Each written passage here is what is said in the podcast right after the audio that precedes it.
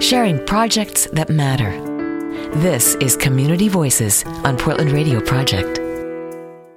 I'd like to welcome Steve Dearborn. He's the CEO of Miller Paint and he's a paint care board member. Good morning, Steve. Morning. Nice name there. I like that name. Yeah. okay, for those that don't know, what is Paint Care Oregon?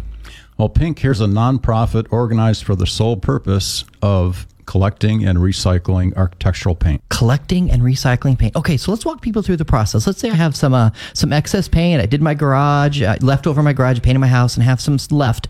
What do I do with it from there? Do I like take it somewhere? You can take it to any one of a large number of, of retail collection sites or HHW sites, uh, restores.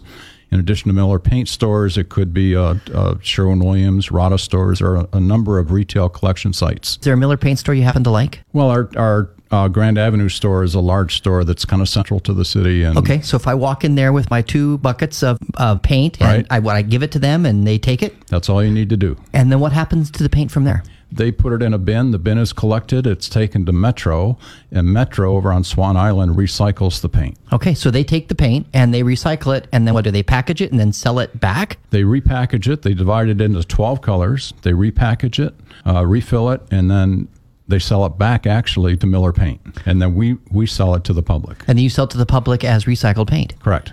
That is a pretty cool deal right there. Well, it's kind of full circle. You know, I mean, if you recycle, unless you're reselling, you haven't completed the circle. So by, by taking it all the way back to the public, you've completed the circle. This may seem like a dumb question, but some people are going to ask, why would you want to recycle paint? Well, you want to recycle paint so that 180,000 gallons of partially used paint doesn't end up in the landfill. Ah, amen to that. So it's good for the environment. Correct. Okay, so you have been a board member since uh, Paint Care first started in 2012, right at the very beginning. What made you decide to be involved in this one? First of all, it's, it's a good thing for the environment. We're all barely very conscious of that. And I wanted to see that it got off to a good start. All right, and then you're kind of like one of the special guys behind the scenes, making sure it all goes well and that the paint I buy when it's recycled is pretty good stuff. Right. 'Cause I think you've been in the paint business a little while. Oh, 42 years. Well, I am grateful for your willingness to help do that because uh, keeping paint out of landfills sounds like a really, really important thing. Okay, so how's this paid for?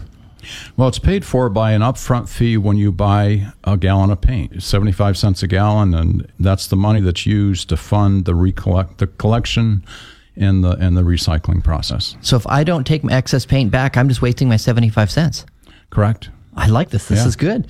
Well, thank you so much for joining us on uh, Portland Radio Project. I love what Paint Your Oregon does. It's the thing a lot of people don't think about, but they should get that paint out of their garage and go and take it in and get it recycled, shouldn't they? Yeah, take it down to us. I we'll like take it. care of it. All right. Well, Steve, thank you so much for joining us on Portland Radio Project. Thanks, Steve. You've been listening to Community Voices on Portland Radio Project. Learn more at prp.fm.